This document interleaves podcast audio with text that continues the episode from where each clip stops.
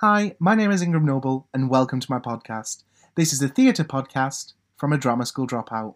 Over the next couple of episodes, I'm going to be talking to my friends about what it means to be a drama school student, a drama school graduate, and if you're like me, a drama school dropout. We're going to be talking the highs and lows of drama school, the trials and tribulations of trying to break into the industry, and funny things that have happened on stage, like the time that I smashed a glass decanter on opening night, or another time that a witch fell from two metres in the air into a cauldron, or another time that in class a boy started sniffing a girl's bum.